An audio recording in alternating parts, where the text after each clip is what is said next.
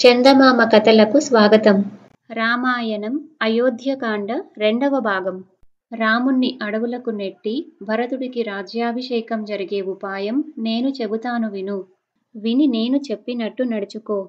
ఒకప్పుడు దేవాసుర యుద్ధంలో ఇంద్రుడికి నీ భర్త సహాయం వెళ్ళాడు. ఆయన వెంట నీవు వెళ్ళావు. దండకారణ్యాలలో మత్స్యధ్వజుడేలే వైజయంతం వద్ద శంబరుడనే మహాబలశాలి అయిన అసురుడితో నీ భర్త గొప్పగా యుద్ధం చేసి గాయపడి మూర్చిల్లాడు అప్పుడు ఆయనను నీవు యుద్ధరంగం నుంచి దూరంగా తీసుకుపోయి ఆయన ప్రాణాలు కాపాడావు. స్పృహ తెలిసాక ఆయన నీ సేవకు సంతోషించి నీకు రెండు వరాలిచ్చాడు. కానీ వాటిని నీవు తర్వాత కోరుకుంటానన్నావు. ఆ సంఘటన జ్ఞాపకం ఉన్నది కదా? చూసావా ఇప్పుడా రెండు వరాలు కోరుకునే సమయం వచ్చింది. రాముణ్ణి పద్నాలుగేళ్ళు అడవులకు పంపమని భరతుడికి పట్టాభిషేకం చేయమని నీవిప్పుడు నీ భర్తను కోరు అని మందర కైకేయికి హితవు చెప్పింది. కైకేయి పాపం. సహజంగా మంచి స్వభావం కలదే కాని మందర చేసిన బోధనతో ఆమె మనస్సు పెడదారి పడింది. ఆ మందర తన తలలో ఒక చెడ్డ భావం ప్రవేశపెట్టడంతో పాటు ఆ ఆలోచన సానుకూలమయ్యే ఉపాయం కూడా చెప్పింది. కైకేయి మందరను నిజంగా నీవెంత తెలివిగల దానవే నా మేలు నీవు కోరినట్టుగా మరెవరూ కోరరు కదా అని ప్రశంసించింది. ఆమె మందర సలహాతో తన నగలన్నీ తీసివేసి చిరిగిన కోక ఒకటి చుట్టుకొని కోపగృహానికి వెళ్ళి కటిక నేల మీద అలిగిన దానిలాగా పడుకున్నది. నీ భర్త నిన్ను చూడవచ్చినప్పుడు కంటికి మంటికి ఏకధారగా ఏడువు. నీ కోపం గాని నీ శోకం గాని రాజు కొంచెమైనా భరించలేడు. వాటిని పోగొట్టటానికి ఆయన తన ప్రాణాలనైనా ఇస్తాడు. నేను చెప్పిన రెండు వరాలు ఇచ్చినదాకా నీవు మెత్తబడకు. నీకు మనులు మాణిక్యాలు ముత్యాలు బంగారము ఇస్తానంటాడు. అక్కర్లేదని బెట్టు చెయ్యి. బాగా ఆలోచించుకో. భరతుడు పద్నాలుగేళ్ళు రాజ్యపాలన చేసినాక అతన్ని ఎవరూ రాజ్యాధికారం నుంచి కదిలించలేరు అన్నది మందర. ఆ శంబరాసురుడి కన్నా నీకెక్కువ తంత్రాలు తెలుసు కదే అని కైకేయి మందరను మెచ్చుకున్నది. తన భర్త తనకు వరాలివ్వని పక్షంలో చచ్చిపోవటానికి కూడా ఆమె నిశ్చయించుకున్నది. దశరథుడు రామ పట్టాభిషేక యత్నాలకు ఆజ్ఞ ఇచ్చి ఈ శుభవార్త కైకేయికి తానే స్వయంగా తెలిపే ఉద్దేశంతో కైకేయి శయన గృహానికి వచ్చి అక్కడ ఆమె లేకపోవటం చూసి ఆశ్చర్యపడి కైకేయి ఎక్కడున్నావు? అని పిలిచాడు. జవాబు లేదు. ఆయన అంతఃపుర ద్వారం దగ్గరకి వచ్చి అక్కడి ద్వారపాలికను కైకేయి ఎక్కడా? అని అడిగాడు.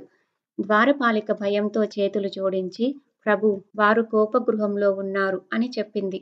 దశరథుడు కలవరపడుతూ కోపగృహానికి వెళ్ళి అక్కడ నేలపై పడుకొని ఉన్న కైకేయిని చూశాడు. లక్ష వరహాల విలువ చేసే ముత్యాల హారాలు ఇతర ఆభరణాలు నేలపై చెల్లాచెదురుగా పడి ఉండి ఆకాశంలో నక్షత్రాలలాగా మెరుస్తున్నాయి. దశరథుడు కైకేయిని సమీపించి ఎంతో ప్రేమతో ఆమెను బుజ్జగిస్తూ దేవి నీకెందుకిలా కోపం వచ్చింది? ఎవరి మీద? ఎవరన్నా నిన్ను తిట్టారా? అవమానించారా? ఒంట్లో సరిగా లేదా? వైద్యులను పిలిపించనా? ఎందుకు ఏడుస్తావు? ఊరుకో. కావాలంటే నీ ఇష్టం వచ్చిన వాళ్ళను దండిస్తాను. నిర్దోషులైనా సరే. నీకోసం ఏ దరిద్రుణ్ణి అయినా ధనికుణ్ణి చేస్తాను. నీకు నాతో పాటు మిగిలిన వారంతా విధేయులై ఉండగా ఈ దుఃఖం దేనికి? నీ కోరిక ఏమిటో చెప్పు. నా ప్రాణాలు వడ్డీ అయినా సరే ఆ కోరిక తీరుస్తాను. లే కైకేయి లే అన్నాడు. ఈ మాటలు విని కైకేయి నాకెవరూ అపకారం చేయలేదు. అవమానము చెయ్యలేదు. నాకొక కోరిక ఉన్నది. దానిని మీరు తీరుస్తానని ప్రమాణం చేసేటట్టయితే చెబుతాను అన్నది. దశరథుడి మాటలకు చిరునవ్వు నవ్వి దశరథుడి మాటలకు చిరునవ్వు నవ్వి కైకేయి జుట్టు చేతితో నిమురుతూ తన ప్రాణంతో సమానమైన రాముడిపైన ఒట్టు పెట్టుకొని ఆమె కోరిక తీర్చటానికి ప్రమాణం చేశాడు. అప్పుడు కైకేయి దశరథుడికి శంబరాసురుడితో జరిగిన యుద్ధాన్ని మూర్ఛితుడై ఉన్న సమయంలో తాను ఆయనను రక్షించి దూరంగా తీసుకుపోయి పరిచర్యలు చేసిన విషయాన్ని ఆ సమయంలో ఆయన రెండు వరాలిస్తాను కోరమంటే తాను తర్వాత కోరుకుంటానన్న సంగతి జ్ఞాపకం చేసింది. తర్వాత ఆ వరాలు రెండు బయటపెట్టింది. రాముడికి జరగబోతున్న పట్టాభిషేకాన్ని భరతుడికి చెయ్యాలి రాముడు నారబట్టలను కృష్ణాజినాన్ని జడలను మునివేషాన్ని ధరించి పద్నాలుగేళ్ళు దండకారణ్యంలో నివసించాలి. ఈ మాటలు వింటుంటే దశరథుడికి ఏదో భయం పుట్టుకొచ్చింది. స్పృహ తప్పినట్టయింది. కాళ్ళు చేతులు వణికాయి. బాధతో నిట్టూర్పులు విడుస్తూ ఆయన కైకేయిని నానా తిట్లు తిట్టాడు. నీవు రాజకుమార్తెవనుకుని తెచ్చి ఇంట్లో పెట్టుకున్నాను. కాని నీవు విషం కక్కే పామువు. నిన్ను తల్లిగా చూసుకుంటాడు కదా. ఆ రాముడికి ఇంత ద్రోహం ఎలా తలపెట్టావు? నేను నీకేం ద్రోహం చేశాను? ఏ మహాపాతకం చేశాడని రాముణ్ణి అడవికి పంపను. నా ప్రాణాలనైనా వదలగలను కాని రాముణ్ణి చూడకుండా బతకలేనే. ఈ దిక్కుమాలిన ఆలోచన మానుకో. నీ కాళ్ళు పట్టుకుంటాను. నన్ను కరుణించి ఈ వరం అడగకు. భరతుడంటే నాకు ప్రేమ లేదేమోనని పరీక్ష చేయటానికి ఇలా అని ఉంటావు. రాముడు చేసిన సేవలో నూరో వంతు కూడా భరతుడు నీకు చెయ్యలేదు నీకు రాముడి కంటే భరతుడెక్కువ అంటే నేను నమ్మను. నీ మాటలతో నన్ను చాలా బాధ పెట్టావు. చూడు నేను ముసలివాణ్ణి. కాటికి కాళ్ళు చాచుకుని ఉన్నాను. కావలిస్తే భూమండలమంతా తీసుకో. కానీ రాముడిపై మాత్రం ఆగ్రహించకు. నీకు చేతులు జోడించి నమస్కారం చేస్తాను అని కైకేయిని దశరథుడు ఎంతోసేపు వేడుకున్నాడు. దశరథుడు ఇలా దిగజారిపోతున్న కొద్దీ కైకేయికి ఆగ్రహం రెచ్చింది. మొదట వరాలిస్తానని కోరిక తీరుస్తానని ప్రమాణాలు చేసి ఇప్పుడు దశరథుడు బేలగా మాట్లాడడం రాజకులానికే కలంకమని ఆమె అన్నది. తన వరాలను ఉపసంహరించుకోనని రాముడు పట్టాభిషేకం జరిగే పక్షంలో తాను చచ్చిపోతానని అన్నది. దశరథుడు మానసిక వేదనతో దహించుకుపోయాడు. ఎటువంటి విషమ పరిస్థితి? నాయన అడవికి పోరా అని రాముడితో ఎలా చెప్పటం? కైకేయి కోరిక ప్రకారం రామ పట్టాభిషేకం మానేస్తే ఇతర రాజులంతా పట్టాభిషేకం చాలా బాగా చేశారే అని హేళన చెయ్యరు? కౌసల్య ముఖం ఎలా చూడటం? ఆయన తనలో తాను దుఃఖించాడు. కైకేయిని తిట్టాడు. బతిమాలాడు. మధ్య మధ్య మూర్చిపోయాడు. ఆ రాత్రి ఆయనకు భయంకరమైన కాలరాత్రిలాగా గడిచి తెల్లవారింది. వశిష్ఠుడు తన శిష్యులతో సహా రాచనగరకు వచ్చి దశరథుడి అంతఃపుర వాకిలి దగ్గర సుమంత్రుడెదురుగాగా తాను వచ్చిన సంగతి రాజుగారికి చెప్పమన్నాడు. పట్టాభిషేకం ఏర్పాట్లన్నీ పూర్తి అయ్యాయని రాజుగారు కదలి రావటమే వ్యవధి అని వశిష్ఠుడు చెప్పగా సుమంత్రుడు స్వేచ్ఛగా అంతఃపురం ప్రవేశించాడు. సుమంత్రుడు వృద్ధుడు కావటం చేత రాజుగారికి బాల్యమిత్రుడు కనుక ఆయనను ఎవరూ అడ్డరు. ఆయన తిన్నగా రాజుగారున్న చోటికి వెళ్ళి రాజుగారి మనస్థితి ఊహించక ఆయన నిద్రపోతున్నాడనుకుని మహారాజా లేవండి. సూర్యోదయం కూడా అయ్యింది. రామపట్టాభిషేకం జరిపించటానికి అందరూ చాలాసేపు ఎదురు చూస్తున్నారు అని చెప్పాడు. దశరథుడు శోకంతో వాచి ఎర్రగా ఉన్న కళ్ళతో సుమంత్రుణ్ణి చూసి సుమంత్ర నన్ను నీ మాటలతో ఇంకా ఎందుకు దుఃఖపెడతావు? అన్నాడు. దశరథుడు దుఃఖంలో ఉన్నాడని తెలియగానే సుమంత్రుడు చేతులు జోడించి రెండడుగులు వెనక్కు వేశాడు.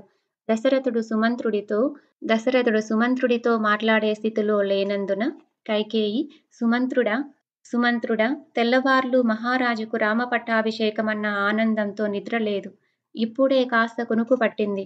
నీవు వెళ్ళి రాముణ్ణి పిలుచుకురా. ఇదే రాజుగారి ఆజ్ఞ అనుకో అన్నది. రాముడు ఇక్కడికి వచ్చి పట్టాభిషేకం చేసుకుంటాడు కాబోలు అనుకుంటూ సుమంత్రుడు అక్కడి నుంచి కదిలాడు.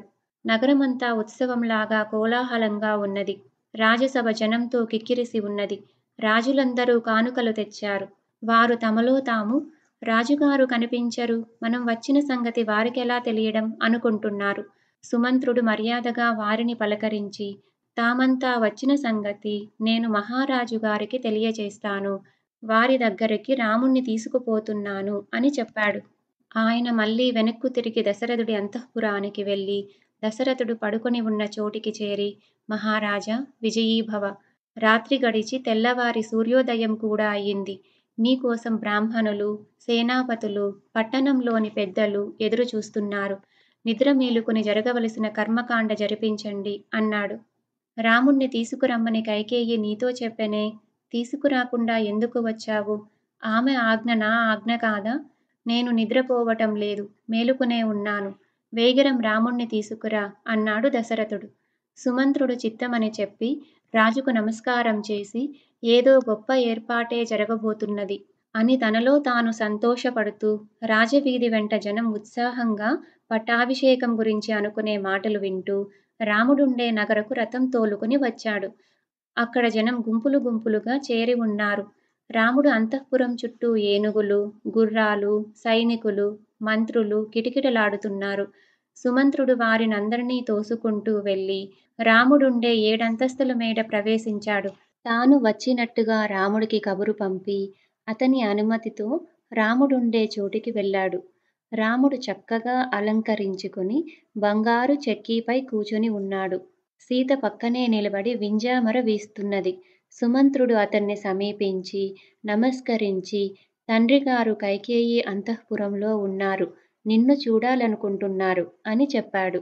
ఈ మాటలు విని రాముడు ఆనందంతో పొంగిపోయాడు. అతను సీతను లోపలికి పంపి పట్టాభిషేకానికి చేసిన అలంకారాలన్నిటితోనూ సుమంత్రుడి వెంట బయలుదేరాడు. రాముడు పులితోలు పరిచిన రథం ఎక్కి కూచోగానే లక్ష్మణుడు కూడా వెనకగా ఎక్కి ఒక చేత్తో అన్నగారికి ఛత్రం పట్టి రెండవ చేత్తో చామరం వీచాడు.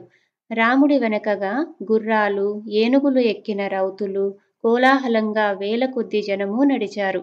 రాముడి రథం దశరథుడి నగరు ప్రవేశించి మూడు ప్రాకారాలు దాటి నిలిచిపోయింది. తన వెంట వచ్చిన బలగము, ప్రజలు అక్కడ నిలిచిపోగా రాముడు కాలినడకన మరి రెండు ప్రాకారాలు దాటి దశరథుడి అంతఃపురం ప్రవేశించాడు. ఒక అందమైన ఆసనం పైన దశరథుడు, కైకేయి కూచుని ఉన్నారు. రాముడు తండ్రి కాళ్ళకు, తర్వాత కైకేయి కాళ్ళకు నమస్కరించాడు. రామ అంటూ ఏదో చెప్పపోయి దశరథుడు గొంతు పెగలక కళ్ళు మూతపడి కన్నీరు కారుస్తూ దుఃఖంతో వివసుడయ్యాడు. మరొక కథతో కలుసుకుందాం. మరిన్ని కథల కోసం సబ్స్క్రైబ్ చేసుకోండి.